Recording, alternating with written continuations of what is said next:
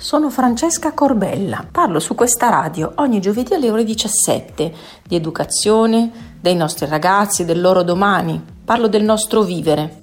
E per il resto ascolto. Dal 1998 RPL mi ha dato libertà, pensiero, visione. Mi ha fatto compagnia. Abbonati anche tu a RPL, la tua radio. Non ce ne sono altre. RPL insegna a guardare con molta attenzione per vedere lontano. Abbonati. Fatti sentire per sostenere la tua radio e partecipare in prima persona ai tuoi programmi preferiti. Abbonati a RPL. È facile, economico e democratico. Vai sul sito radiorpl.it, clicca Sostienici e poi abbonati.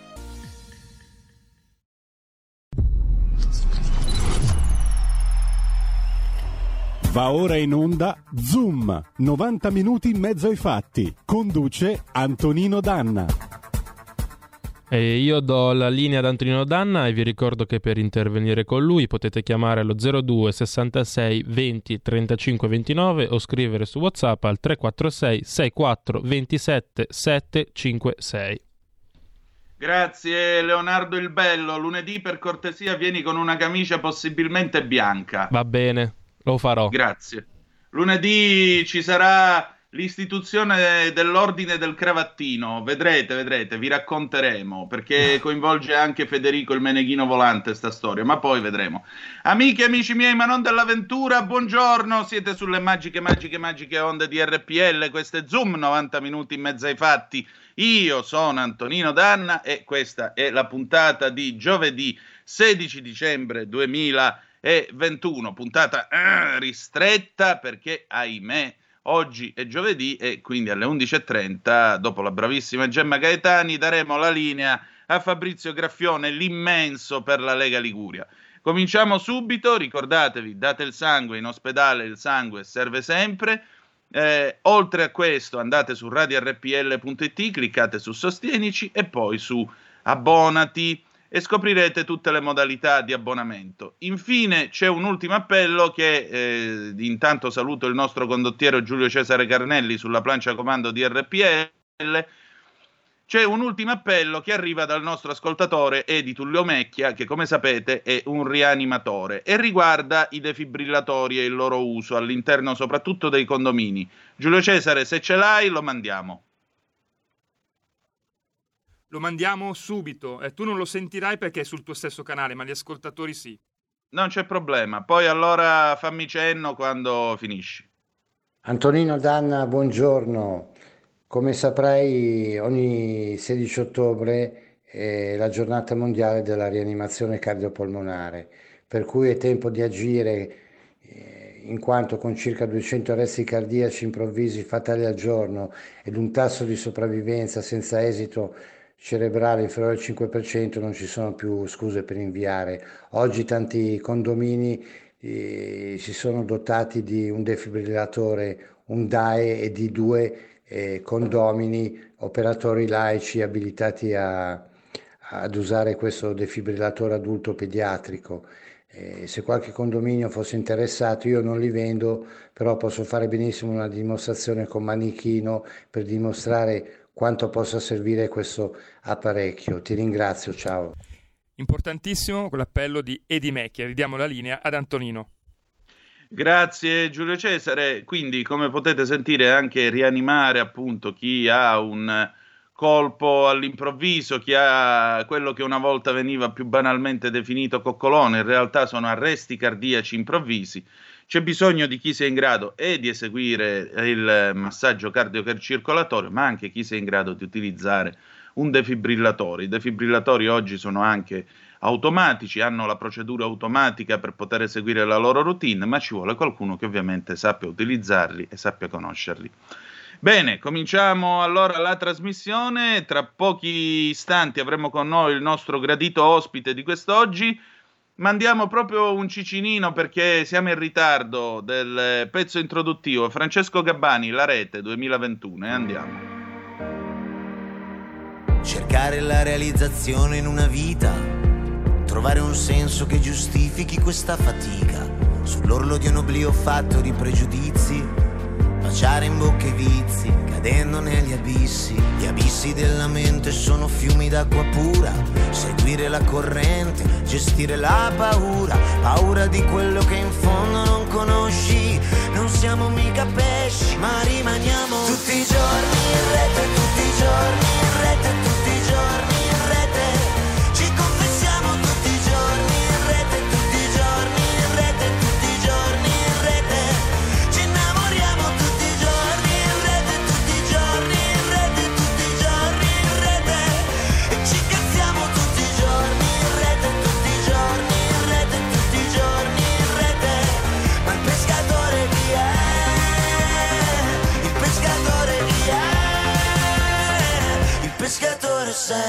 te. Ah. Passare il tempo galleggiando in una bolla, capire frasi che sono vittime di copia e incolla, lasciarsi andare ad emozioni virtuali ed essere leali con grafiche speciali, incuriosirsi della vita di ogni altro per aumentare i tuoi seguaci fare il salto, mostrando un volto che tu in fondo non conosci, scappare come pesci e rimanere tutti i giorni in rete, tutti i giorni in rete, tutti i giorni in rete. Ci confessiamo tutti i giorni in rete, tutti i giorni. E sfumiamo qui il ritornello di Francesco Gabbani tutti i giorni in rete ridiamo la linea ad Antonino Danna. Salvatore Capolupo, 42 anni, calabrese di Vibo Valencia, ingegnere informatico, consulente, blogger, formatore, ora docente di informatica, attore nella compagnia I Commedianti. Da sempre in mezzo alla rete, in tempi di connessioni eroiche a 28,8 kilobyte per secondo, c'ero anch'io perché eravamo compagni di classe, ora ve lo svelo. Eh, oggi studia i fenomeni di internet con occhio disincantato e umano. Ha da poco pubblicato per il Dr. Sax Beaten Books il volume Tecnofobia, dedicata alle storture di un mondo digitale che sembrava la terra promessa e ora sembra essere nient'altro che uno sfogatoio del meglio del nostro peggio.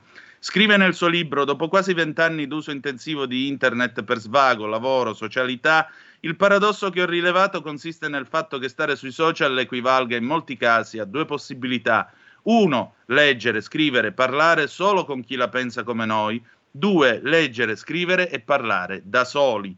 Problema che si sta diffondendo non poco nella società. Ma se il rapporto con la tecnologia è che nec te nec sine te vivere possum, ossia non posso vivere né con te né senza di te, come si crea una rete dal volto ancora umano, se possibile? Buongiorno, benvenuto a Zoom, Salvatore.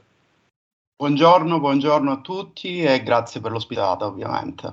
Prego, ci mancherebbe pure. Senti, ma quando noi eravamo al liceo classico Michele Morelli e ti ricordi una giornata eravamo io, tu, Tony Burzo e siamo andati a casa tua perché avevamo fatto sciopero.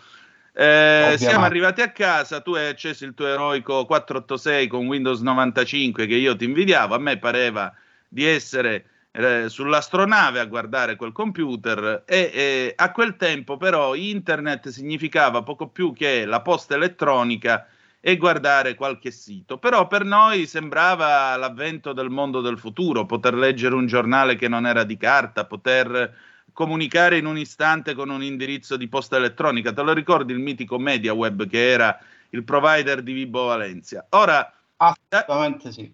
Ecco, ora eh, quella terra promessa però oggi è fatta di troll, hacker, gente che ti frega perché ti arriva la truffa del messaggino, vatta a ritirare eh, il pacco e prende tutti i tuoi dati.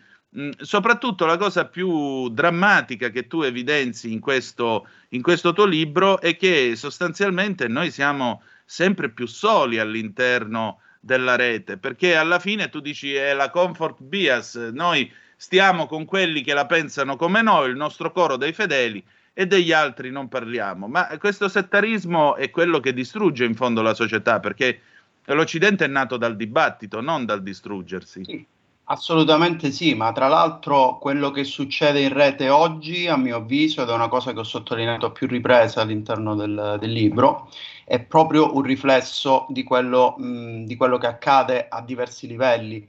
Cioè, in realtà, il, um, una delle prime considerazioni che io ho fatto quando ho scritto è stata proprio che il mondo virtuale in cui ci sono questi nickname che interagiscono, in cui ci sono queste persone che hanno la possibilità di espandere in teoria la loro socialità e di poter fare tante altre belle cose che tra l'altro hai anche eh, già citato, potesse diventare a un certo punto un qualcosa che era quasi un'arma a doppio taglio, cioè un qualcosa che avesse delle conseguenze che quasi stava per prendere il controllo su di noi. E quindi il tutto per motivi puramente commerciali, quindi lì mi è scattata un po' una, diciamo, un riflesso che mi ha portato a scrivere anche abbastanza di getto, devo dire, e poi in accordo con, con l'editore che si è subito entusiasmato a questa idea è uscito fuori Tecnofobia. Ecco, e la cosa che più colpisce di questo libro è che apparentemente in fondo sembra essere un libro per eh, smanettoni, frequentatori della rete, tu addirittura rievochi l'epoca di IRC, IRC, le prime chat, eh, mi ricordo C6, quella della team per esempio. Ecco, ehm, questo, in realtà questo è un modo anche per raccontare vent'anni del costume italiano, perché internet ancora non è arrivata allo stesso livello della televisione nel permeare le nostre vite. In America sì, tant'è vero che tu racconti il caso di quel troll che aveva ideato lo slogan per Trump Mm, noi non saremmo mai separati, aveva fatto, lo aveva scritto sui muri e quant'altro, alla fine lo aveva scritto su una bandiera posta in un luogo anonimo, addirittura c'è stata gente che studiando le correnti, i voli degli aerei, eccetera, eccetera, eccetera, ha mandato uno con la macchina, pensate quanto, quanto tempo ha da perdere certa gente in America, ha mandato uno con la macchina che suonava il clacson girando nel, nel, nel quartiere, nel vicinato, neighborhood, e poi alla fine sono riusciti a individuare il posto in cui si trovava l'abitazione di questo troll e hanno buttato giù eh, la bandiera per fare sfregio a Trump. Ora, quando si arriva a questo, cioè mi sembra... In realtà era un sostenitore anti-Trump. Sì, appunto, scusa. Era stato eletto e quindi, ok, però il senso non cambia ovviamente. Ecco, ma quando si arriva a questa sclerotizzazione subentra anche la, la, la, colpevolezza, cioè ormai i social sono diventati un posto in cui si va a caccia sempre e comunque di un colpevole, tant'è vero che tu giustamente dici l'attribuzione di colpevolezza il resto è fin troppo scontata da eseguire, sei colpevole se dici X perché rischi di farti capire male, di esagerare o farti travolgere da un bias, sei vagamente colpevole anche se non dici nulla perché sfori nella passività e ti lasci passare le cose addosso. Sei colpevole perché ti sei chiuso in una bolla autoapprovante in cui finisci per darti le pacche sulle spalle da solo, rigettando il resto dell'universo. Sei colpevole se rispondi a chi non la pensa come te, perché magari non sei riuscito a farti capire perché per esempio forse non valeva neanche la pena intervenire. Sei colpevole infine perché metti in discussione e misuri il tuo sistema di valori non su base personale, ma sulla base del numero di like e commenti favorevoli che ricevi. Ecco, questa è una cosa che tra l'altro sta danneggiando anche la politica, un certo modo di fare politica, o sbaglio? Sì, assolutamente sì, e su questo bisognerebbe secondo me aprire una parentesi piuttosto ampia. Io mh, cercando un po' di essere sintetico, la cosa che ho cercato in qualche modo di evidenziare è come questo tipo di problematiche sia sostanzialmente diagonale, tant'è mm. che qualcuno parla di diagonalismo in questo ambito. E diagonale perché colpisce qualsiasi modo di pensare che sia eh, riconducibile a, mh, al pensiero umano in realtà, quindi la politica, quindi da un punto di vista anche sociale se vogliamo. E poi c'è una cosa anche importante da notare, io citavo nel libro, non so se... Ehm, hai, hai, notato diciamo, questa piccola cosa che io citavo, uno studio scientifico tratto da um, Misinformation, che è un libro estremamente sì. interessante di quattro ciocchi, che è uno studio statistico, fondamentalmente uno studio sociologico statistico, ma su base scientifica, in cui si evidenzia che tendenzialmente nelle community ci si polarizza sempre. Esatto, cioè, sì. o il pensiero è tutto bianco o il pensiero è tutto nero. Allora io ho pensato, ma non è che questo è un qualcosa che, non dico che è provocato dai social, ma che i social stanno sostanzialmente cavalcando. Perché lo cavalcano? Perché in questo modo fanno visualizzazioni. Se fanno visualizzazioni gli inserzionisti sono contenti. Certo. E quindi è, è, fondamentalmente questa la base del funzionamento che molti dimenticano un po' annegati dal um, bastian contrariarismo, dal fatto che comunque bisogna avere sempre l'ultima parola e questo crea una polarizzazione lacerante, secondo me, che in, una discuss- in un dibattito anche tra me e te di persona non so quanto probabilmente potrebbe succedere, ecco. E quindi è un amplificatore, la rete è un amplificatore alla fine, quindi questo non dovremmo mai dimenticarlo, secondo me. Sì, anche secondo me. Beh, insomma, mi pare di capire che mentre qui avviene la rissa al Fight Club, ci sono gli altri che anziché scommettere sono già eh, contenti perché in realtà stanno incassando. Loro la loro scommessa l'hanno già vinta e sono gli inserzionisti e i gestori di tutte queste pagine Facebook e social che offrono una gogna mediatica alle persone. O meglio, prendono qualcuno e ne fanno una gogna mediatica. Sì, il più delle volte io citavo anche un caso di un, a cui ho assistito personalmente in questo caso su Twitter, una persona che fa una battuta, una battuta chiaramente sì. un po' forse mh, diciamo più una meta battuta se vogliamo, cioè una battuta anche un po' difficile da inquadrare, che però viene mh, attaccata da più parti perché ha detto una cosa generica che qualcuno ha considerato offensiva. Lei, questa persona, ha detto semplicemente che eh, sarebbe ora che i boomer, cioè quelli che hanno più di 50 anni, come vengono comunemente chiamati, eh, se ne andassero definitivamente da Twitter. E tutte le persone di quell'età si sono sentite attaccate. E questa cosa è durata per giorni. E questo mi ha colpito profondamente perché dico, a parte che queste persone non hanno di meglio da fare che pensare a questo, ma come dicevi anche tu giustamente prima, ma a parte questo, possibile che sia così problematico avere davanti su uno schermo un'opinione contraria e solo per questo passare i, i giorni a eh, insultare o a scrivere minacce e cose di questo tipo. La rete rende tutto questo fin troppo facile, questo è il problema. E quindi anche improbabili censure che tu potresti applicare sarebbero comunque inapplicabili e quindi c'è un paradosso enorme difficile da risolvere. E secondo me è questo il motivo per cui io ho aperto un dibattito in tecnofobia ma successivamente conto anche di riprenderlo da altri punti di vista perché ci sono veramente tantissime cose da dire su questo e la soluzione secondo me la dobbiamo trovare dentro noi stessi. Un po' una soluzione un po' filosofica mi rendo conto però credo che sia l'unica 0266203529 se volete intervenire per telefono 346 642 7756 per le vostre zap o whatsapp che dir si voglia. Ma allora senti Salvatore ma non è che in fondo eh, qui si sta verificando sia pure in termini 2.0 3.0 4.0 come meglio credi tu eh, non sappiamo. eh, non sappiamo quanti punto zero, però il problema è che c'è sto punto zero. Eh, non è che si sta verificando in fondo quello che diceva Pasolini già nel 75, poco prima di morire, cioè che a tutti noi in fondo fa comodo attribuire la violenza eh, a una causa esterna, per cui quello che mi viene offerto dalla gogna mediatica, eh, che, quella che ha fatto la battuta contro i boomer, quello che ha detto una cosa diversa da me, automaticamente diventa un nemico da abbattere, quindi è lui la causa della violenza. Io sono a posto con la coscienza, sono, sono puro, sono pulito perché io sono nel giusto e quindi di conseguenza sono assolto da qualunque fendente o colpo che dovesse assestargli.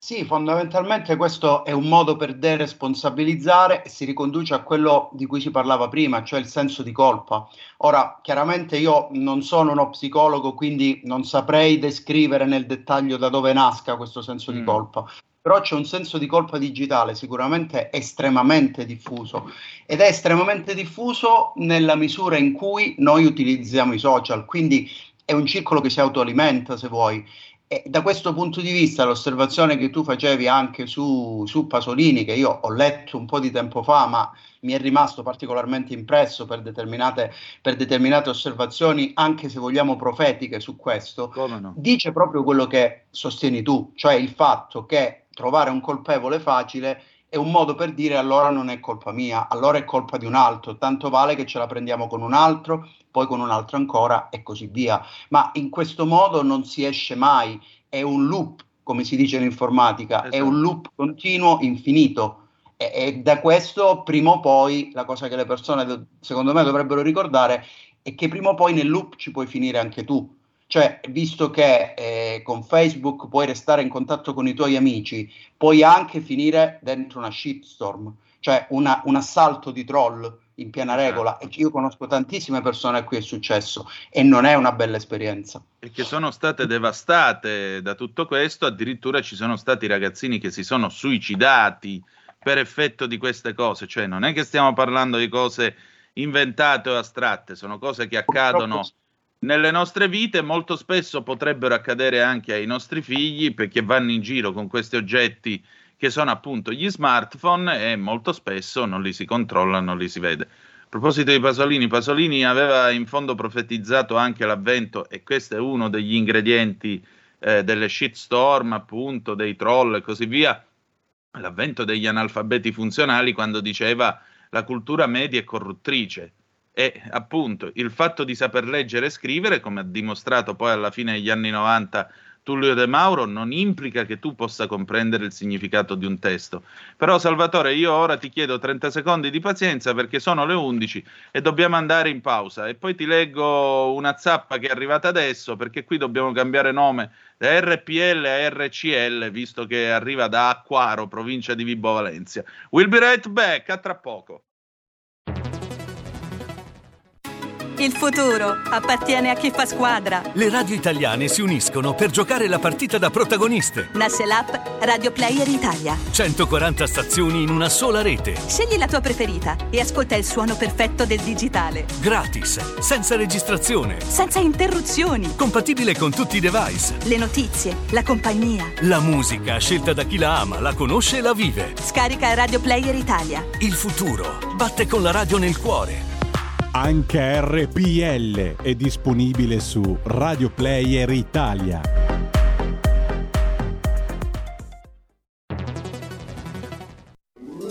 Stai ascoltando RPL. La tua voce libera, senza filtri né censura. La tua radio.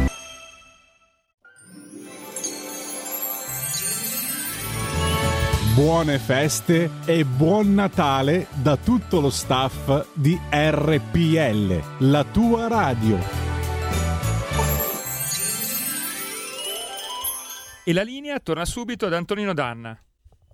E rieccoci, siete di nuovo sulle magiche, magiche, magiche onde di RPL. Questo è sempre Zoom, 90 minuti in mezzo ai fatti, anche se eh, nell'edizione ristretta del giovedì. Salvatore Capolupo, nostro gradito ospite, ingegnere informatico, docente, ma anche eh, scrittore e saggista, perché ha appena pubblicato questo suo volume Tecnofobia, si chiama, lo potete trovare su tutte le principali piattaforme online eh, di libri e ovviamente lo avrete brossurato. C'è anche la versione ebook, presumo, credo proprio di sì o no? Versione ebook uscirà tra qualche mese, diciamo ecco. per una precisa scelta editoriale, ma ci sarà. Ecco appunto, per cui per ora lo trovate in versione analogica, ma funziona lo stesso. Eh, è arrivata una zappa nel frattempo. Ciao RPL, la tua radio, due paesani di spessore. Antonino, puoi ricordare il titolo del libro? Grazie fedele da Acquaro. E niente, cioè oggi siamo RCL, Radio Calabria Libera, a posto siamo. Eh, dunque, il libro come si chiama? E te lo dico subito, appunto, si chiama Tecnofobia che editò da El Doctor Sax, Sax Bitten Books, che è eh, tra l'altro un personaggio molto molto interessante perché è un italiano che eh, vive, lavora ed edita e pubblica in Spagna, giusto? Esatto, lui ha questa libreria da otto anni che ha aperto a Valencia e da qualche tempo, da diciamo qualche anno dopo aver fatto la libreria, ha fatto anche una casa editrice che peraltro utilizza Amazon per la distribuzione e quindi anche per la stampa e tutto, e tutto il resto. Pubblica diciamo, mh, mm, un, un, uno spettro abbastanza ampio di, di libri e quello che ho pubblicato io fa parte della collana OK Computer, visto che non l'avevamo detto prima, ecco, lo dico di adesso. sei direttore perché avvia- avete avviato questa nuova collana. Di che sì, cosa si occuperà? Sì. Ci occuperemo di quello che secondo noi è il eh, dibattito sulla tecnologia e l'etica che riguarderà probabilmente i prossimi cento anni, mm. ovvero mm. quali sono i limiti della tecnologia. La tecnologia che non è più uno strumento, ma è anche un mezzo di manipolazione e di controllo è un qualcosa che condiziona il tuo umore, che va al di là dei bit, delle rappresentazioni in bit e della trasmissione dei dati. Quindi non è più il mondo asettico che ricordavi anche tu prima all'inizio, è un mondo molto più vivido, molto più sostanziale ed è su questo che secondo me bisognerà scrivere, indagare e via dicendo. Esatto, i discendenti di Clippy sono molto più pericolosi. Ve lo ricordate Clippy che era l'assistente di cos'era? Office 97 mi pare che aveva introdotto Clip. Le versioni di Office, sì, esatto uno, esatto. uno, dei gadget elettronici più inutili della storia dell'informatica ed era questa graffetta con gli occhi e questo sorriso sempre ebete. Ciao, hai bisogno di sapere come formattare sta lettera? No, non me ne frega niente, levati dai cabasisi. Ciao, guarda che devi salvare. Sì, il dischetto ce l'ho, il dischetto i floppy disk, gente. Noi abbiamo iniziato in un'epoca eroica in cui ci collegavamo di straforo dall'aula di informatica del, del liceo classico e ogni tanto dalla segreteria veniva l'applicato il signor Pezzo e mi faceva certe cazziate. Dan, tu non ti devi collegare quando, quando stiamo lavorando di giorno, che poi troviamo la linea eh. occupata e non possiamo mandare i fax. Quindi questo accadeva quasi 30 erano anni problemi, fa. Erano problemi reali per l'epoca, perché comunque adesso sembra quasi inimmaginabile, però esatto. all'epoca era proprio così, quindi... Esatto, e io mi beccavo delle inenarrabili cazziate quando beccavano me o lui, perché c'era anche lui tra quelli che facevano queste malefatte nella mitica aula di informatica del liceo classico Michele Morelli. Senti, però nel tuo libro tu alla fine dici una cosa a proposito di questo mondo eh, di bit e byte dove, eh, dove l'uomo crea un tritacarne e può distruggere vite umane. L'empatia ci potrebbe rendere migliori di quanto non siamo, più pronti ad accogliere una diversità che oggi condanniamo semplicemente facendo il coro con altri presunti simili e che domani potrebbe infedelmente ritorcersi contro noi stessi, a cominciare ovviamente da me, nella tradizione di chi non si considera certo al di sopra della massa e fa prima di ogni altra cosa autocritica. Quindi allora come se ne esce dalla disumanità del web? Come la portiamo un po' di umanità nel web? Io credo che il punto chiave sia proprio questo, cioè inquadrare il fatto che eh, bisogna recuperarla quell'umanità, perché non è scontata e perché ormai siamo for- fondamentalmente disumanizzati, quasi fondamentalmente quasi ubriachi di tecnologia. Abbiamo tecnologia ovunque e questo dovremmo esserne contenti. Io da detto ai lavori ne sono strafelice, però al tempo stesso dobbiamo ricordarci che sono strumenti. Esatto. Quindi non dobbiamo cedere alle lusinghe di quello che io ho citato anche nel libro eh, che si chiama funzionalismo, cioè pensare che esista un'app per risolvere qualsiasi problema. Adesso noi abbiamo Skype per parlare, ad esempio, ma noi parliamo perché tu hai letto il libro, hai fatto delle riflessioni e io ti sto parlando di questo, quindi certo. probabilmente andrebbe un po' spostato l'asse della discussione su questo aspetto qui e non è facile. Io non, non, non, credo di avere la soluzione, diciamo, a portata di mano, ma il punto è proprio questo, il paradosso è proprio questo. Se io avessi la soluzione l'avrei implementata, l'avrei progettata l'avrei data gratuitamente a tutti, ma purtroppo non c'è. Dobbiamo lavorare su noi stessi, dobbiamo rivedere il nostro modo di vedere le cose, perché credo che sia l'unico modo per poter superare questo scoglio e affrontarlo anche nel migliore dei modi nei casi difficili. Esatto, esattamente. E allora io vi ricordo il volume Tecnofobia del nostro Salvatore Capolupo che è edito da El Doctor Sax Beaten Books, lo potete trovare su Amazon, su tutte le principali piattaforme eh, di vendita dei libri, un libro che vi lascerà riflettere su tutto un mondo che, ripeto, eh, ha bisogno di essere riumanizzato, perché molto probabilmente ci siamo convinti che la vita nasca con un'app per risolvere tutti i problemi, che la vita in fondo abbia il manuale di istruzioni. E questo non è vero, ahimè, non è vero. Per cui, a maggior ragione, credo che questo libro vi aiuterà a riflettere su questa specie di società digitale che è stata costituita e all'interno della quale molto probabilmente c'è bisogno di costruire una nuova umanità digitale. Salvatore, grazie del tuo tempo e grazie per essere stato con noi. Grazie a voi, grazie a te. Ah, un'ultima curiosità, ma il 486 che fine ha fatto? 486 dovrebbe essere su, su, conservato da qualche parte, probabilmente un giorno sarà riesumato, vedremo. Guarda, ti dico solo una cosa. Io qui sul Mac ho installato DOSBox e una notte ho installato Windows 95 solo per tornare indietro ai miei 15 anni. Sappilo. È una cosa che facciamo in molti. E direi, e direi. Grazie Salvatore, buona giornata. Ciao, ciao. Grazie ancora.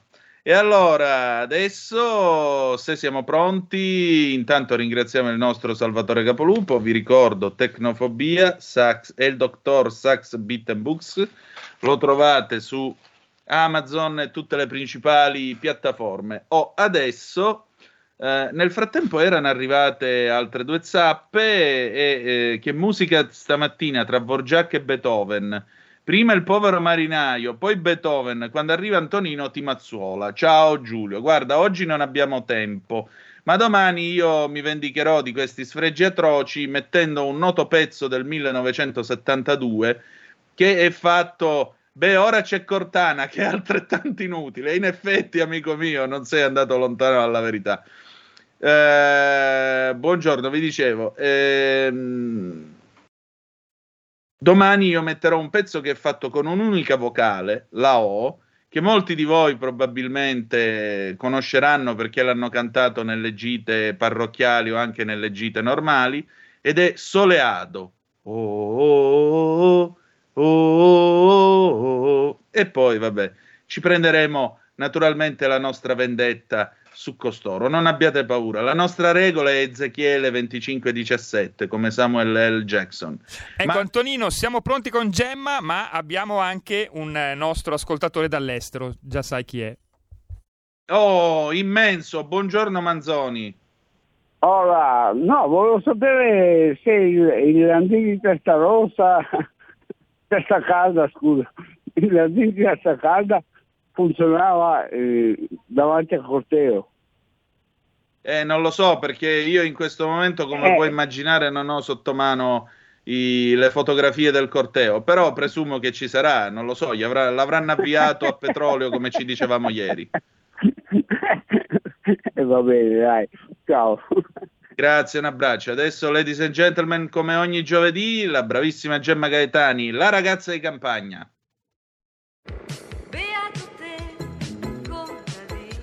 La ragazza di campagna con Gemma Gaetani. Sei forte perché sei più ricco di un re. Oh, buongiorno Gemma, ben trovata. Oggi parliamo di mal di pancia, quando si dice farsi venire il mal di pancia, che non è soltanto un'espressione, diciamo così, eh, metaforica ma anche psicologica e il lockdown ha influito anche su questo, o mi sbaglio? Benvenuta intanto. Sì, ciao, buongiorno Antonino, ben trovato e ben trovati a tutti i radioascoltatori. E sì, praticamente lunedì, tra lunedì scorso Salute e Benessere abbiamo intervistato il professor Silvio mm. Danese che è un gastroenterologo tanto noto e alla mano quanto, quanto bravo eh, perché è appena uscito questo suo libro che è il secondo diciamo, di una serie che si occupa eh, di spiegare eh, alle persone come funziona poi il nostro apparato gastrointestinale e diciamo la verità che in questo periodo mh, durante il quale eh, pazienti e medici o cittadini e medici, mettiamola così, molto spesso sembrano diciamo, appartenere a due squadre che eh, confliggono, eh, no? Il, ogni riferimento a come viene trattata la questione Covid non è casuale perché io vedo esatto. delle scene molto brutte, veramente brutte di medici o comunque persone che hanno a che fare con l'area medica che gioiscono quando i Novax stanno male, cioè è una cosa che trovo aberrante e, e invece mi è piaciuta molto l'impostazione del professor danese perché lui ha fatto questo libro rispondendo a oltre 300 domande tipiche dei pazienti nel suo ambulatorio, che è una cosa utilissima perché e noi magari tanti di noi invece di andare in ambulatorio fanno quelle domande a Google, le scrivono su Google, invece in questo caso eh, uno leggendo le risposte che lui ha dato già a quelle domande può imparare a capire come funziona il proprio apparato gastrointestinale. Tu hai nominato già appunto la, la questione del Covid perché lui per esempio ci ha spiegato che c'è anche una nuova problematica, siccome ne avevamo poche, ce n'è anche un'altra eh, che riguarda appunto l'apparato gastrointestinale che è la sindrome del colon irritabile post-Covid o post-virale. Cioè in mm. alcuni, studiando appunto i il long covid, ci ha spiegato il professore, in alcune persone che hanno avuto il covid si è registrata poi una problematica a livello di apparato gastrointestinale e anche in chi non l'ha avuto si è sviluppata proprio per una questione psicologica eh, una debolezza in questo senso. Perché? Perché quando si dice che l'intestino è il secondo cervello, eh, ormai questo è un po' un refrain, no? lo sentiamo dire, ci sembra un po' una frase fatta, una affermazione vuota, ma è, è, la, è, vero, nel senso che l'intestino, in generale l'apparato gastrointestinale, è collegato con il cervello, il che vuol dire che se il cervello sta bene, il resto dell'apparato appunto funziona bene e viceversa. Quindi si possono avere delle problematiche gastrointestinali che si ripercuotono anche sull'umore, per esempio, e si possono avere invece delle problematiche di tipo psicologico che si ripercuotono anche sulla, eh, sull'apparato gastrointestinale. Ecco perché, tornando a bomba, è importante conoscere un po' come funziona come funziona, eh, questo eh, mi colpisce, eh, definirlo apparato è, è, una definizione più che corretta perché noi dormiamo, viviamo, facciamo tutte le nostre cose, abbiamo questa specie di dentro il nostro corpo, eh, stomaco, eh, intestino, reni, vescica e così via, continuano a fare il loro lavoro, veramente come hai visto la pubblicità del parmigiano reggiano, tutte le sì. polemiche, Renatino che lavora 365 giorni all'anno, ecco quella per fortuna era una esagerazione così artistica, ma invece per il nostro apparato gastrointestinale è vero ed ecco perché conoscere un po' come funziona è importante perché tante volte non, non sapendo come funziona siamo noi stessi i responsabili della sua infelicità. Eh, ecco, Daniesi ha tirato fuori anche questo concetto della, del fare pace, oltre che della felicità no, dell'apparato gastrointestinale, del fare pace col proprio apparato gastrointestinale e anche con tutta la questione del Covid. E sinceramente mi è piaciuto anche questo perché ecco, io vedo che c'è un po' un eccesso di... Eh, Infatti lui, lo... lui ti suggerisce nel finale che alla fine per tenere il nostro povero stomaco in funzione, diciamo, averne rispetto per aiutare i tanti renatini che dentro di noi lavorano 365 giorni all'anno, per restare sulla metafora, lui suggerisce, guarda caso, la dieta mediterranea, quindi olio d'oliva, pesce grasso, frutta a guscio che sono tutti ricchi di antiossidanti, frutti rossi che sono pieni di polifenoli e poi in questo periodo gli agrumi. Mi sembra un'ottima, un'ottima ricetta e, e trovo anche molto bella quella del risotto alla torre col castellaccio artigianale al 100%, questo buon sì. formaggio che appunto permette di evitare i prodotti iperprocessati pieni di conservanti e invece è meglio andare sulla fattura artigianale, sempre per restare nell'ambito della tua interessante intervista al professor Danese. Sì, sì, io ho apprezzato moltissimo che lui cerca di porsi, cioè a me è piaciuto, mo- io dico sempre che a volte milli- un millimetro in più o in meno fa la differenza ed è vero, cioè a me è piaciuto che lui abbia de- non abbia demonizzato o criminalizzato il cibo industriale, no? dicendo no, mangiate solo eh, cose di fattura artigianale, però ha detto cercate di mangiarne di più perché mangiamo troppa troppo cibo industriale, industriale. Industriale non è che fa male perché contiene i veleni, anzi molto spesso eh, diciamo da un punto di vista igienico è anche più garantito rispetto a quello che possiamo fare in casa visto che non siamo dei chimici e così via. Però che, qual è il problema dell'industriale? Che si precuoce, si prepara magari una cosa che deve rimanere, eh, deve avere una shelf life, si chiama così, di 60 giorni, quindi è chiaro che un piatto di pasta già precoce prodotto, cioè alla lunga può diciamo, um, infastidire non soltanto l'intestino ma anche e soprattutto lo stomaco. Quindi eh, lui ha spiegato, lui non dice eliminiamo la carne, diventiamo vegetariani, lui dice eh, badiamo a non mangiare troppa carne rossa, badiamo a non mangiare troppo insaccati, che mo- lui dice chiaramente l'eccesso determina il problema. E mi è piaciuto moltissimo questo precisare appunto al millimetro che non è né strafoghiamoci di carne, freghiamocene no, di tutto, aboliamo le verdure, ma neanche dall'altra parte quella criminalizzazione che abbiamo da parte eh, vegana e vegetariana, che poi sappiamo che spesso dietro c'è semplicemente la creazione di, di un nuovo mercato e, e basta. Esatto. Quindi, e, e allora io ho cercato di mh, proporre delle ricette che fossero un esempio di come si può mangiare seguendo queste indicazioni. Quindi per esempio i garganelli alla rustica perché lui dice che sono molto importanti le fibre, questo Mm. vabbè lo diciamo sempre anche noi, però mi ha colpito eh, che lui precisa anche che le fibre eh, sono utili per i diverticoli. Fibre d'acqua, questa è una cosa che chi soffre di diverticoli, siccome sa che deve evitare i famosi semini dei pomodori, dei fichi, allora alla lunga tende ad evitare un po' frutta e verdura, pensando che possano irritare no, eh, i diverticoli. Invece è il contrario, nel senso i semi no, le bucce no, però frutta e verdura con le loro fibre sì, perché come dice lui, insieme all'acqua sono le due armi che abbiamo per, per tamponare un pochino il problema.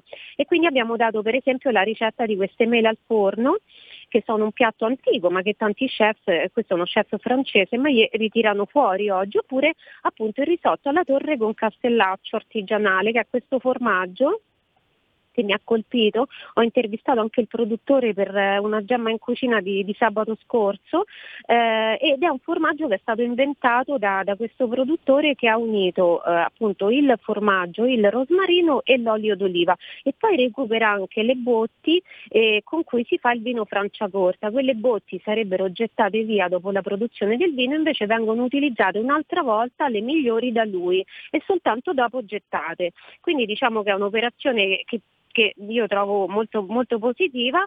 E eh, questo risotto è bello perché come vedi non c'è, non c'è bisogno di tostare nei grassi, loro, loro tostano secco il riso, questa è una cosa che fanno molti chef oggi, moltissimi, sai che noi siamo fissati, cioè abbiamo un po' questo come possiamo dire, questa, questo condizionamento, siamo convinti che bisogna per forza tostare con grassi il, il riso mentre prepariamo il risotto, invece non è così, si può tostare anche a secco e que- chiaramente è meglio una padella antiaderente in questo caso e questo permette diciamo, di sgravare un pochino la quota grassi del risotto. Questo non è completamente, cioè non è un risotto leggero, light, perché poi ci mettiamo il castellaccio, però ci, for- ci mettiamo solo questo formaggio lo facciamo cuocere così e quindi eh, diciamo riduciamo la quota totale di grassi pur preservandone un pochino perché come un'altra cosa che mi ha colpito che ha spiegato lui è che in caso di eh, problemi appunto di tipo mh, eh, problematiche intestinali eh, tipo, tipo diarrea ecco lui dice mangiare riso va bene sono quei cibi che eh, sono considerati i cosiddetti cibi che asciugano e va bene però lui dice il riso in bianco è un po' eh, uno stereotipo perché si può mangiare anche un riso un pochino più condito, certo non i supplì fritti o i timballi napoletani con il riso, no? Però con qualcosina in più. Quindi questo risotto che eh, elimina il burro, però eh, diciamo, sfrutta il formaggio, a me è sembrato l'ideale. Naturalmente eh, questo, questo formaggio si trova a Corte Francia, vabbè, si può comprare anche online, però è un suggerimento, secondo me noi possiamo prepararlo anche con altri formaggi tipici eh, locali. È quello che penso anch'io. Mi piace molto anche questa bella ricetta che hai dato, sempre a proposito eh, di diverticoli e fibre, delle mele al forno zuccherate al naturale. Tu avevi accennato appunto al fatto che con i diverticoli non possiamo mangiare eh, con i semini, quindi ci si allontana da pomodori e eh, frutta, però è interessante proprio la ricetta della mela al forno zuccherata. Com'è che si fa? Eh, allora, questo è veramente semplicissimo, praticamente servono quattro mele, otto prugne secche, anche questo è un po' un cibo diciamo delle nonne, no? però insomma, ancora esiste, quindi sfruttiamolo, 20, no- 20 noci non spellate, vedi proprio per le fibre, 4 cucchiai di miele, 2 cucchiai di mandorle a lamelle, praticamente scaldiamo il forno alla classica temperatura di 180 gradi, tagliamo la calotta superiore delle mele, svuotiamo l'interno che comunque non mangeremo anche se non abbiamo problemi di divertimento articoli e, e, e poi si, praticamente si mescola la polpa mh, che togliamo appunto della calotta superiore con le prugne tagliate a pezzettini, le mandorle, le nocciole un pochino schiacciate, magari tagliuzzate un po' col coltello e il il miele e, e, poi si mette dentro la mela, si rimette sopra il coperchio e si inforna per 20 minuti e si mangia tiepida. Questa è una mela leggermente cotta, non è proprio cotta. Ti ricordi le famose mele cotte della nonna, quelle cotte dentro certo. il, il tegamino con l'acqua? Ecco, quello per esempio era un trucco che aiutava la funzionalità dell'intestino no? che le nostre nonne preparavano tutte le sere. Qui abbiamo sempre qualcosa che aiuta perché abbiamo le mele, abbiamo le prugne, però diciamo che è un pochino più saporito sem- e sembra un po' più un dolce rispetto invece al eh, bicchiere no, di mele cotte che può essere anche un po' triste tra virgolette per alcuni perché come dicevamo prima è, è tutto un eh, allora è, è, parallela la cosa, cioè tanto sta bene l'apparato gastrointestinale, tanto sta bene eh, quello, la, la, la, nostra parte mentale e psicologica, ma anche cognitiva, perché lui dice che nutrire bene, nutrirci bene significa anche eh, rimandare per esempio l'Alzheimer, eh, il Parkinson e così via, proprio perché sto- è nel nostro stomaco che vengono prodotti gran parte del triptofano, della serotonina, cioè di quei, eh, quegli elementi che ci aiutano a avere un buon umore, un buon funzionamento cognitivo. Quindi alla fine vedi uno vuole un dolcetto, magari invece di prendere sempre qualcosa di industriale o anche eh, magari di pasticceria artigianale eh, a volte non cambia moltissimo perché ciò che fa l'industria per esempio sono lo sciroppo di glucosio invece del miele naturale no? Eh. allora si può fare ogni tanto non dico ora sempre o magari cioè, più spesso è meglio è si può fare una cosina in casa che eh, lo aiuta diciamo così a fare anche una coccola al, al proprio stomaco al proprio intestino e nel tempo eh, lo aiuta a coltivare questo benessere eh, psicologico barra gastrointestinale. E mi sembra, mi sembra un ottimo viatico per riprendere, diciamo così, eh, anche una certa serenità, perché appunto la digestione ci cambia la vita, umore compreso, come giustamente eh, è titolato il tuo pezzo su salute e benessere. Gemma, è arrivato un WhatsApp e credo sia il eh, buon Manzoni che ti tira un pochino le orecchie perché dice la Gemma si è dimenticata della Santoreggia. Quindi, quindi per mantenere la pace dentro questa radio, per favore, fai una ricetta con la Santoreggia, se no Manzoni ci tempesta di zappe la farò, è che fare due pagine sulla Santoreggia è, sono un po' troppe, quindi magari, eh, magari la prossima volta vi, vi, facciamo una ricetta proprio per la radio, per giovedì prossimo me la preparo e, la, e ne parliamo a parte, perché solo Santoreggia due pagine secondo me del giornale non possono andare bene. Anche perché vedi ma Manzoni è, cerca proprio le cose particolari perché a volte la Santoreggia non si trova neanche al supermercato Mm. È, una, eh sì, è un'erba di difficile reperimento, ma eh, digli che ci dica come mai è così interessato alla Santoreggia, forse ce l'ha, lui la coltiva, come mai? E a questo punto lo vorremmo sapere, Manzo, palesati, eh sì. perché sei così appassionato della Santoreggia? Manda una zappa che poi riprendiamo giovedì prossimo, a questo punto vogliamo Infatti. scoprire il mistero della Santoreggia. E certo, vogliamo capire perché, però io eh, mi impegno e, e, giovedì prossimo avremo una ricetta con la Santoreggia. Oh, va bene così. Gemma, io ti ringrazio come sempre per ogni giovedì, per questo tuo spazio. E che dire di più? Noi ci ritroviamo giovedì prossimo, che sarà già l'antivigilia di Natale, quindi ci sarà probabilmente profumo di cenone, chi lo sa. Io vi invito a seguire la nostra gemma il lunedì sulle colonne della verità, giovedì qui da noi, ma eh, sabato alle 11, sempre su questa radio, con il suo bellissimo Una gemma in cucina e le sue videoricette. Grazie Gemma, come Grazie. sempre. Grazie, grazie, a grazie a te e un eh. saluto a te e a tutti quanti. Grazie. Va bene, un saluto a te. ciao ciao. Allora, noi abbiamo finito per oggi, adesso andiamo in pausa, dopodiché confermami in quello che sto per affermare, o condottiero, ci sarà ecco il nostro Leonardo il Bello con i suoi flash, quindi ascolteremo sue, le sue notizie flash e poi cederò la linea all'immenso Fabrizio Graffione. Noi eh, quindi ci fermiamo un attimo, dopodiché svolgiamo queste ultime pratiche e poi vi lascio all'immenso Fabrizio Graffione. A tra poco.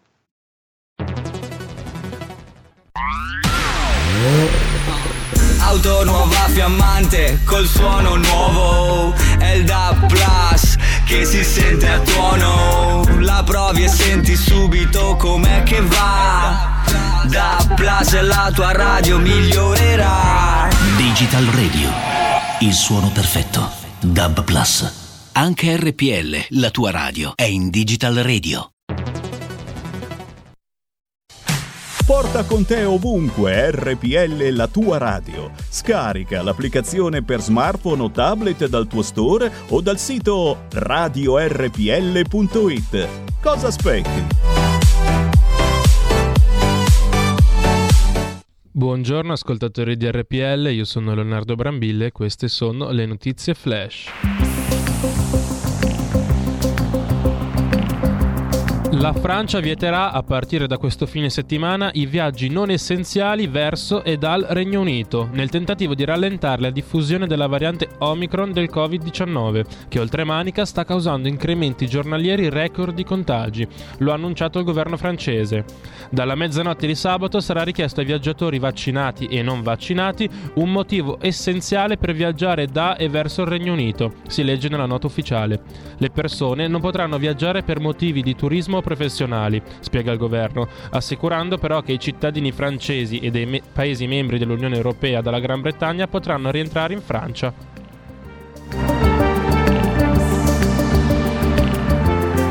Al convegno pro-nucleare organizzato a pochi passi dalla Camera dei Deputati da parte dell'Associazione Italiana Nucleare, un fronte politico eterogeneo è tornato a rivendicare la necessità di tornare verso la produzione di- energia nucleare in Italia, a una settimana di distanza dal contestato annuncio da parte del vicepresidente della Commissione europea Valdis Dombrovskis che aveva chiarito come la Commissione adotterà una tassonomia che copre anche il nucleare e il gas, una posizione che era stata accolta con soddisfazione da parte del ministro della transizione ecologica Cingolani.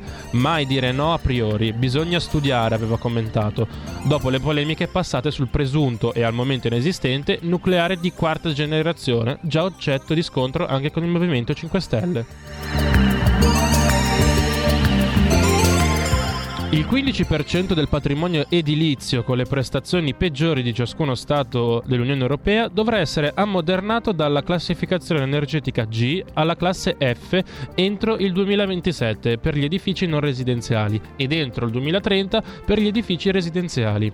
È quanto prevede la proposta di direttiva dell'Unione Europea sull'efficientamento energetico degli immobili. La Commissione propone che a partire dal 2030 tutti i nuovi edifici debbano essere a emissioni zero. Per sfruttare il potenziale di un'azione più rapida in settore pubblico, tutti i nuovi immobili pubblici devono essere a emissioni zero già a partire dal 2027. Ciò significa che gli edifici devono consumare poca energia, essere alimentati il più possibile da fonti rinnovabili, non emettere direttamente emissioni di carbonio da combustibili fossili e devono indicare le loro emissioni dell'intero ciclo di vita sul loro certificato di prestazione energetica. Cinque bambini sono morti e molti altri sono gravemente feriti dopo un incidente con un castello gonfiabile in Australia. I bambini stavano giocando nel castello durante una festa scolastica, quando una forte folata di vento lo ha trasportato in aria facendo poi cadere i piccoli da un'altezza di 10 metri. Posso tristemente confermare che quattro bambini sono morti, ha detto il responsabile della polizia dello Stato della Tasmania. Altri quattro sono in condizioni critiche e uno in condizioni gravi, un altro bambino è morto poco dopo. Le vittime erano in gita con una scuola elementare di Devonport in Tasmania. Il premier australiano Scott Morrison è intervenuto per esprimere il suo cordoglio alle famiglie di fronte a questo incidente straziante. Una gita che si trasforma in una tragedia orribile ed in questo periodo dell'anno è assolutamente straziante, ha detto riferendosi all'avvicinarsi delle feste natalizie. Le notizie flash terminano qui, eh, io vi auguro una prosecuzione di ascolto su RPL e ridò la linea ad Antonino Danna. Grazie Leonardo e speriamo bene per questi bambini di Devonport in Australia. Francamente, quando io sento queste notizie c'è sempre, c'è sempre un momento nel quale qualcosa dentro di me si ribella e dice non solo che non è giusto, ma perché proprio a loro. Allora, noi abbiamo finito la nostra trasmissione e, e passiamo, diciamo così, dalle nostre lande padane, che oggi però sono assolate, per fortuna non sono, non sono coperte di bruma. Insomma, dalle nostre assolate lande padane passiamo ai carruggi di Genova perché, ladies and gentlemen, cediamo la linea molto volentieri all'immenso Fabrizio Graffione per la sua Lega Liguria e ci ritroviamo domani alle 10.35 trattabili sulle nostre magiche, magiche, magiche onde di RPL. Grazie per essere stati con noi e a te la linea Fabrizio, buon lavoro, ciao ciao. Eccoci, grazie mille, buongiorno da Genova e dalla Liguria, qua anche qui un sole ragazzi che non dico che spacca le pietre, però è bellissimo veramente, c'è anche un mare calmo in questo momento a Genova 13 gradi e mezzo, ma in Riviera mi dicono che siamo intorno ai 14 e mezzo, 15 gradi, quindi diciamo un tempo veramente bellissimo per il prossimo weekend qui in Liguria. Passiamo subito al nostro primo ospite della mattinata, che è il capogruppo regionale Stefano Mai, dovrebbe essere in linea. Ciao Stefano, sei? Ci sono, ciao Fabrizio, buongiorno a tutti. Dove ti trovi in questo momento? Sì. Allora, eh, questa mattina sono andato a fare visita a un centro di ricerca in agricoltura e poi mi sono dedicato allo shopping natalizio, nel senso che ho, eh, sono andato ad acquistare ai nostri produttori locali un po' di presenti per il, i collaboratori del gruppo Lega in regione. Ovviamente tutti i prodotti della nostra terra, dal vino, ma anche il panettone artigianale. Peraltro sapete che eh, un, eh, un um, produttore genovese ha vinto il campionato del mondo proprio in questi giorni, quindi insomma abbiamo tanto da dire in questo, in questo senso e quindi mi sono dedicato a questi presenti anche per dare una mano, un aiuto e un segno di vicinanza ai nostri produttori e trasformatori.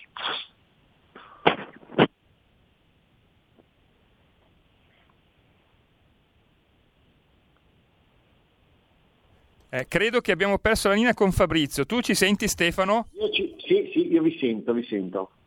Eh, richiamo subito intanto Fabrizio, eh, prosegui pure nelle, nell'esposizione, eh, un minuto ci sarà. Ok.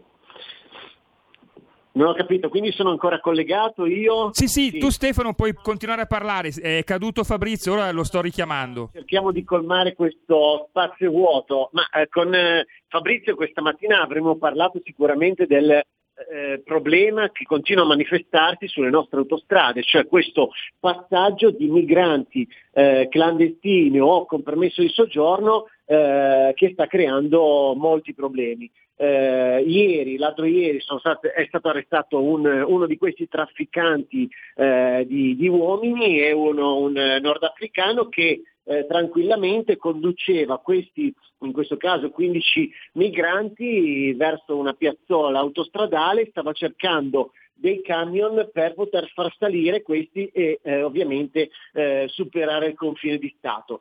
Pensate che ne stava abbancando letteralmente sette sotto un camion, non so se avete presente, sotto, camion, sotto alcuni camion ci sono i portabancali, bene li stava tippando lì dentro e gli altri stava ovviamente cercando altri eh, vani vuoti di altri camion per eh, cercare di collocarli. Ovviamente è stato monitorato, è stato seguito dalla polizia e eh, tratto in, in arresto. E lo stesso giorno abbiamo avuto dei migranti che sono son eh, saliti su camion nell'autoporto di Savona sperando di andare eh, verso la Francia e quando l'autista si è trovato nella Valle Bormida, quindi non esattamente in Francia ma diciamo sulla, eh, in direzione nord, nord Italia, eh, si è trovato in questo stabilimento per scaricare il suo, il suo carico, si è trovato dentro altri 7-8 migranti, tra cui anche eh, diversi clandestini e diversi eh, minorenni. Quindi questa situazione noi eh, non possiamo più tollerarla anche perché ogni giorno, ogni giorno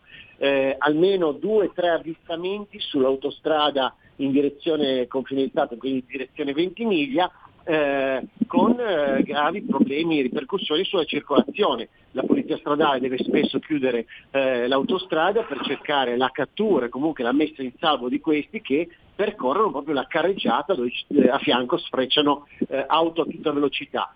Ma ehm, ieri facevo una riflessione, forse il ministro Lamorgese pensa che questo non sia compito del ministro dell'interno, forse pensa che sia compito del ministro del turismo, che eh, ahimè eh, adesso purtroppo praticamente quasi non lo abbiamo più neanche.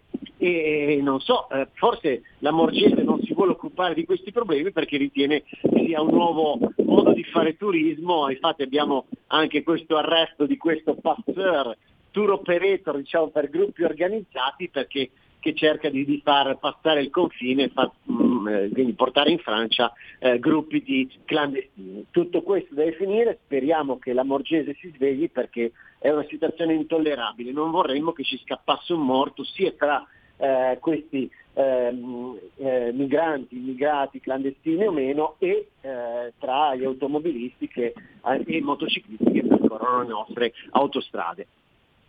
Ecco Stefano, la Morgese se ci sei batti un colpo, hai detto tu l'altro, l'altro giorno addirittura, e mi sembra anche giusto, volevo anche fare un'altra riflessione, non è soltanto verso 20 miglia, perché ogni tanto un po' eh, alcuni migranti fanno un po' come facciamo noi ogni tanto quando sbagliamo a prendere il treno, sbagliano addirittura a prendere il tir, tant'è vero che l'altro giorno per esempio ne hanno trovati alcuni, un gruppo di immigrati nascosti su un, su un camion eh, che è tornato indietro ed è andato diciamo così, al deposito di Sant'Olgese qua alle spalle di Genova, hanno aperto il portellone e si sono trovati i migranti e hanno chiamato la polizia. Ecco. Allucinante mi sembra questo. Eh sì, sì, una situazione. Infatti dicevo, noi abbiamo provato più volte a chiedere alla, al ministro di battere un colpo, ma il colpo non lo batte eh, e quindi insomma ci chiedavamo appunto, forse è un problema più del turismo perché questa situazione è veramente eh, imbarazzante a un certo punto, non sappiamo più neanche come definirla.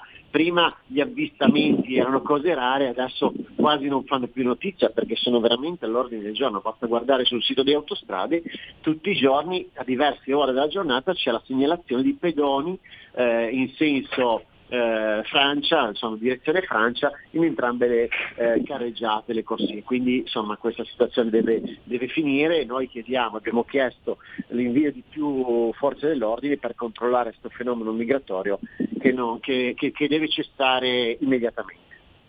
Diciamo che quando Matteo Salvini aveva azzerato gli sbarchi, questi fenomeni praticamente si erano azzerati anche qua da noi in Liguria. Ma passiamo Ma subito... Dir, tanto per rimanere insomma, in tema francese. esatto. Ma passiamo subito un attimino a un'altra notizia diciamo, di cronaca, stavolta politica. Eh, stiamo preparando il bilancio qui in Regione Liguria. Eh, la Lega sta presentando anche degli emendamenti, mi sembra.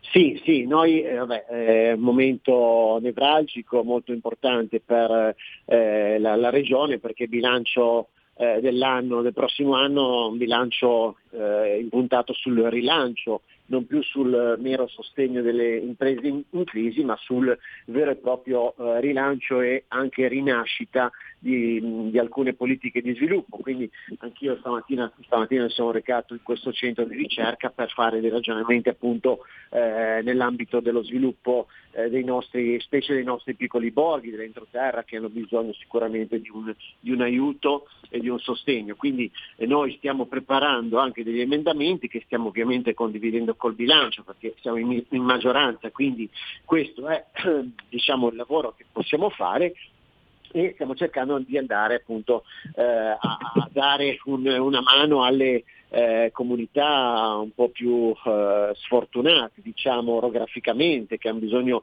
eh, di un sostegno particolare e sperando che i fondi europei possano prima o poi vedersi sul nostro territorio perché poi il tempo sta, cor- sta scorrendo molto velocemente, il 2026, cioè il cui, cioè l'anno in cui dovremo spendere entro il quale dovremmo spendere tutti i fondi si sta avvicinando eh, velocemente, quindi bisogna essere eh, reattivi eh, e, e, pronti per, per, per affrontare questi, questi, eh, diciamo queste, eh, l'utilizzo di queste risorse per non sprecarli, perché è un'occasione diciamo, che io ho non ho condiviso mai, nel senso che potevamo usare qualcosa di diverso, invece dovremmo spendere dei soldi alle regole europee, tanto dovremmo poi restituirli entro il 2056, però ahimè è stata fatta questa scelta, cerchiamo almeno di utilizzarli al meglio.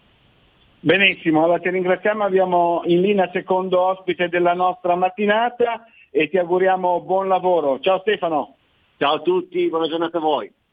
Grazie, ciao, ciao, ciao, grazie ancora al nostro capogruppo regionale Stefano Mai. Passiamo, come ho detto, al secondo ospite della mattinata che è il consigliere delegato alla viabilità della città metropolitana di Cina, ma anche tra l'altro consigliere comunale di Recco, Franco Senarega. Ciao Franco, sei in linea? Sono in linea, buongiorno Fabrizio, buongiorno agli ascoltatori. Ciao, dove ti trovi in questo momento Franco?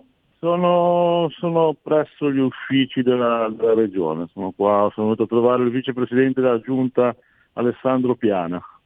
Ah, benissimo, allora salutacelo tanto e ti chiedevo subito una curiosità secca, ho letto oggi sul giornale che eh, praticamente Recco rivendica la paternità dei panzotti, i famosi panzotti al sugo, al sugo di noci. Ma eh, noi abbiamo nel nostro... Non so se l'hai letto anche tu questo, è stata una dichiarazione da parte del particolare, mi sembra, del titolare della Manuelina, Recco. Ma eh, nelle, diciamo, nei comuni intorno a Recco c'è la rivalità su diciamo, attribuirsi a alcune specialità della, del, del nostro territorio, dalle troffiette al pesto, da non confondere con le trofie che a Genova sono una sorta di gnocco, a, al pansotto. È una rivalità sana comunque che fa sì che il nostro prodotto venga conosciuto anche al di fuori dei confini della, della Liguria quindi questo è un bene. Onestamente io l'ho sempre apprezzato, è un prodotto che in famiglia è sempre stato fatto a livello artigianale e quindi penso che questa rivendicazione abbia un senso in quanto da noi eh, l'abbiamo sempre mangiato e apprezzato. Poi ecco, fine, non dimentichiamo però la focaccia dove, dove vogliamo ecco, eh, che ha ottenuto il marchio GP anche. Prego? Non dimentichiamo la focaccia col formaggio di Recco che ha ottenuto il marchio IGP. Mar- marchio IGP ed è, mm, abbiamo allargato ai comuni di Camogli, di Avegno e di Sori, oltre che Recco, e qui si può degustare la focaccia IGP. E in questo momento devo dire mh, mm, siamo, siamo contenti perché nonostante la pandemia abbiamo avuto eh, poi con tutta la prudenza eh, che è stata diciamo, portata eh, dal senso di responsabilità dei cittadini, eh, tanta gente nei nostri ristoranti, presso i nostri punti vendita e quindi questo sicuramente ci fa ben sperare per un fine anno eh, con eh, turisti che vengono da fuori. Abbiamo, abbiamo, come dicevo prima, solo che da valorizzare e da far conoscere un, prodotti di una terra che è ancora da scoprire e che quindi merita di essere portato all'attenzione. Allora, speriamo che i turisti vengano nella nostra bellissima riviera, in particolare nel Golfo Paradiso e passiamo all'attualità, ossia viabilità, città metropolitana, ci sono stati degli interventi, com'è la situazione al momento?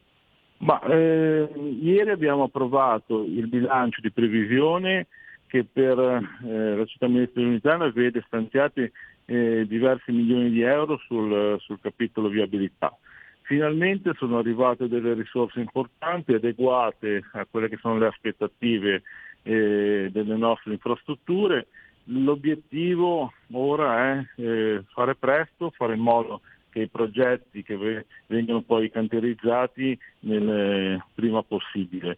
Abbiamo anche ricevuto, e questo è grazie al buon lavoro degli, degli uffici, dei tecnici che, che si sono impegnati già da diversi anni, eh, il finanziamento per il 100% delle proposte che abbiamo fatto sulla riqualificazione e la messa in sicurezza dei ponti. Quindi oltre al bilancio consolidato che vedrà, come dicevo, una buona capacità di intervento e di spesa, ci sono 13 milioni di euro dedicati esclusivamente alla messa in sicurezza, al riammordinamento, a tutte quelle che sono le verifiche sui ponti della città metropolitana. Mm, sono, devo dire, sono soddisfatto. È l'ultimo bilancio di questa amministrazione, quindi essendo poi un triennale viene consegnato anche a chi verrà dopo, però è sano e, ha la capacità di spesa per, delle, per, fare, per fare, bene sul territorio. Ecco. Senti, lei già un po' accennato prima, eh, ti volevo chiedere un po' la situazione coronavirus qui in Liguria. Eh, leggevo ieri il bollettino ufficiale, con i dati ufficiali di, inviato da Regione Liguria al Ministero della Salute, 252 nuovi casi nell'Imperiese, praticamente più di Genova, della, dell'area genovese, della città metropolitana di Genova, dove sono stati rilevati circa 240 casi, addirittura veramente poco, una sessantina mi sembra, nel, nel Tigulio. Ecco, lì eh, nel Levante la situazione com'è, Franco, in questo momento? Ma, eh, c'è grande attenzione, i numeri, come dicevi te, non sono quelli della provincia di Imperia che paga la vicinanza al confine con la Francia dove le cose non vanno per niente bene. Quindi eh, se eh, la preoccupazione, se, se, questo timore di passare la regione in, in, zona gialla, e io fino all'ultimo spero che i dati non, non ci portino lì, ma comunque eh, quello, quello che dicevi te è un po' la fotografia di un sistema che guarda l'intera regione e non un'area, perché lì abbiamo come, come subiamo un arrivo di, di contagi, di aumento, proprio per la vicinanza alla costa azzurra che in questo momento eh, probabilmente ha una incidenza maggiore che la nostra.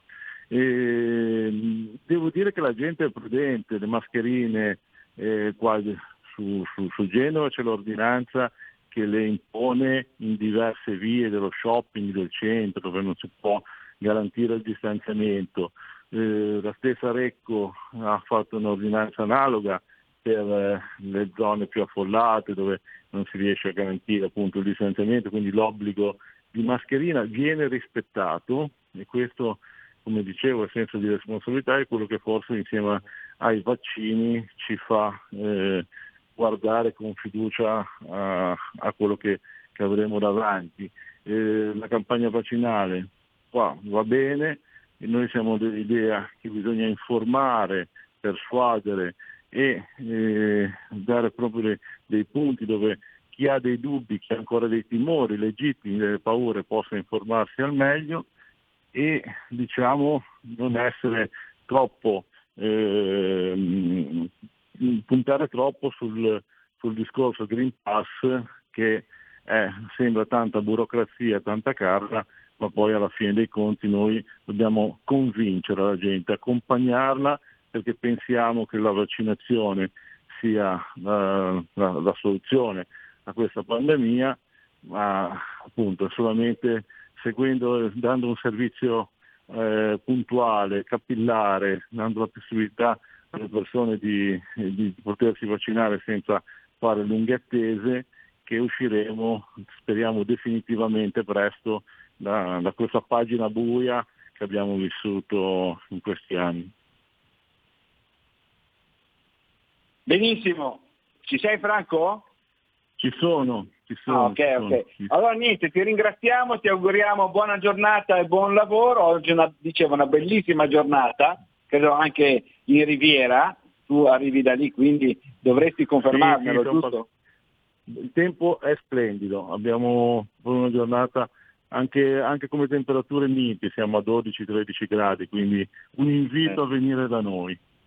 Benissimo, grazie ancora al nostro consigliere delegato. Fabrizio, permettimi alla... solo di fare gli auguri, se non avremo più la... dalla Liguria, gli auguri di buon Natale a tutti gli amici che ci ascoltano, a te, a, a tutta la redazione di Radio Padania.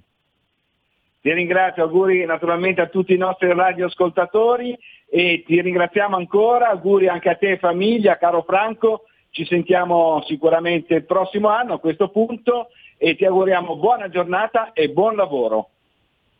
Grazie ciao, Franco. Ciao, ciao, ciao. Grazie ancora al nostro consigliere delegato eh, alla viabilità della città metropolitana di Genova e consigliere comunale Arecco Franco Senarega. Passiamo al nostro ultimo ospite della mattinata che è il vice capogruppo regionale Sandro Garibaldi. Ciao Sandro, sei in linea? Sandro, ci sei? Ci sono, ci sono. Ciao, buongiorno a te, dove ti trovi in questo momento? Sono a Chiavari, buongiorno a tutti, ciao a tutti, buongiorno. Ciao a te, allora dicevamo con Franco Senarega, eh, una splendida giornata di sole e temperatura mite, lì a Chiavari come siamo messi? Beh, è uguale, no, no, davvero, no, si sta molto bene, per fortuna il freddo di qualche giorno fa è calato un attimino, anche se poi per le nostre colline le nostre montagne abbiamo anche gli impianti sciistici a Santo Stefano, quindi è servito e serve anche un po' di freddo. Però il clima mite aiuta comunque sempre e quindi nella allora, giornata di sole si sta davvero bene.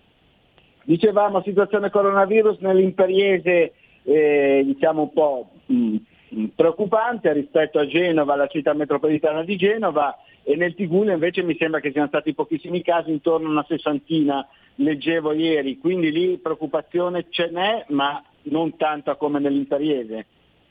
Sì, certamente, no, la, la, preoccupazione c'è sempre comunque, anche perché si fa presto a passare poi gialla e quindi avere dei problemi. Quindi da noi per fortuna eh, per adesso va abbastanza bene, speriamo che la gente faccia molta attenzione perché serve davvero mascherine, lavaggio delle mani, vaccinazioni e quant'altro anche perché così tutti potremo essere ancora liberi anche a Natale e durante le feste, altrimenti poi si rischia di, di trovarci con delle restrizioni. Ecco, volevo dare un paio di notizie con te, e grazie alla Lega al governo ne arriva a Liguria 1.560.000 euro dal Fondo Cultura, soprattutto grazie al proficuo lavoro del nostro segretario ehm, ehm, Lucia Borgonzoni e, e un milione di euro in particolare per il Museo Civico di Storia Naturale che come i genovesi Giacomo Doria, che come i genovesi ricorderanno era stato diciamo, alluvionato durante eh, gli eventi meteo del 2014, l'edificio fu invaso d'acqua e fango addirittura fino a 3 metri d'altezza. Intanto da Ventimiglia a Roma in bici, un'altra notizia, eh, 44,5 milioni per la ciclovia tirrenica, dalle parole ai fatti finalmente questo eh, sogno che eh, avevano anche i Liguri naturalmente si eh, realizzerà, i fondi sono destinati alla realizzazione dell'opera per cui l'ultimazione dei lavori è prevista entro giugno 2026. Ecco, eh, volevo chiederti, passerà naturalmente anche dal tuo Tiguglio, sa, eh, Sandro, questa ciclovia certo, terrenica? Certo, certo, no, no, no, no. Eh, è da anni che si parla di questo ambizioso progetto, speriamo che davvero si possa partire. Diciamo che poi in alcuni tratti qualcosa è stato anche fatto da alcuni comuni, sempre sul, sul progetto iniziale della ciclovia tirenica, ma eh, pochi chilometri, davvero pochi chilometri che sono fine a se stessi. Quindi questo progetto è ambizioso, io mi auguro che davvero si possa partire più presto. I comuni, per quelli che, che conosco io qua attorno, sono entusiasti di questa cosa e pronti a, a, a progettare, a, farle, a, fare tutto il possibile perché anche il tempo stringe, perché fa presto per arrivare al 2026. Sappiamo tutti che tra progettazioni e bandi si perde un anno e mezzo, quindi all'incirca di solito purtroppo per dei progetti abbastanza grandi e quindi la burocrazia ci frena un attimino e quindi bisogna correre. Comunque un'ottima, un'ottima eh, iniziativa da parte del governo, speriamo che davvero si riesca poi a portare a termine nei, nei tempi prestabiliti. Perfetto, ringraziamo in particolare il, l'impegno, per il loro impegno il vice ministro del MIMS Alessandro Morelli e il deputato genovese Edoardo Rixi che è componente certo. della Commissione Trasporti e responsabile delle infrastrutture della Lega come ormai i nostri radioascoltatori sanno perfettamente. Chiudiamo dalle buone notizie alle cattive notizie. Sandro, a te te lo devo, te lo devo chiedere, Autostrade Liguria eh, cantieri infiniti Questo... autostrade. Purtroppo siamo sempre lì. Certo, siamo, siamo lì e adesso sono iniziati i cantieri che dureranno ancora fino al 23-24, poi si fermeranno un'altra volta e inizieranno subito dopo il 6 gennaio. È un problema, è un problema grande non, a cui non si vede la fine per, per il momento. È chiaro che i lavori vanno fatti, ci mancherebbe, purtroppo sono, sono anni che non, eh, decenni che non si era fatto nulla e noi abbiamo un'autostrada particolare che è tutta la maggior parte gallerie e viadotti e quindi la manutenzione va fatta. È chiaro che è, è, pesante perché occorre davvero a volte due ore, tre ore per arrivare a Genova, se succede un incidente nel cambio di carreggiata si blocca tutta l'autostrada, è davvero un problema, però non, non, non sappiamo più cosa rispondere. In questo momento i cittadini davvero sono, sono stanchi e stufi, ma durerà ancora qualche un anno, un anno e mezzo, due, almeno da quello che dicono nel nostro, nella nostra tratto. Okay? Ecco, l'altra mattina mi dicevi stanno hai messo, hai messo un'ora, un quarto, un'ora e venti da Chiavari a, a Genova, praticamente come da casello a casello eh, Genova-Milano quasi. Eh sì, sì, i tempi purtroppo sono questi. Eh, normalmente eh, ci sono comunque dei cambi di careggiata che rallentano e vabbè, di solito ci si mette 50 minuti, 40-50 minuti, dalla, dai 20 minuti, mezz'ora che servivano in precedenza, eh. questo era i tempi, giusto per far capire ai radioascoltatori.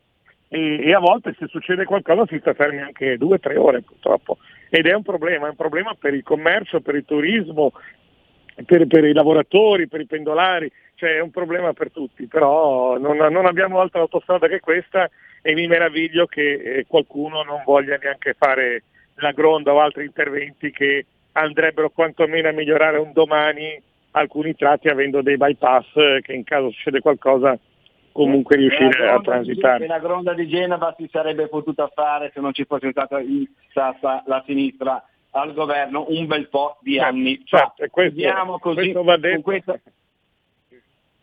Vai, vai. Vai Sandro. Mi sentite? No, volevo chiudere facendo gli auguri a tutti i radioascoltatori, visto che poi giovedì prossimo eh, abbiamo consiglio regionale per approvare il bilancio e quindi non sarà possibile sentirci. Quindi saluto tutto, auguro auguro buone feste a tutti, alle loro famiglie, a tutti quanti. Grazie, grazie a tutti voi. Benissimo, grazie a, grazie a te e tanti auguri eh, anche a, alla tua famiglia naturalmente, a tutti i chiavaresi, a tutti i rapallesi, san margheritesi, a tutti i residenti del, del Tiguglio, del tuo collegio. Ti ringraziamo ancora e ti auguriamo buon lavoro e buona giornata. Grazie al nostro vice Grazie ancora, grazie. Grazie ancora al vice capogruppo regionale Sandro Garibaldi e per il momento da Genova e dalla Liguria è tutto. Linea Milano da Fabrizio Graffione. Avete ascoltato Zoom, 90 minuti in mezzo ai fatti.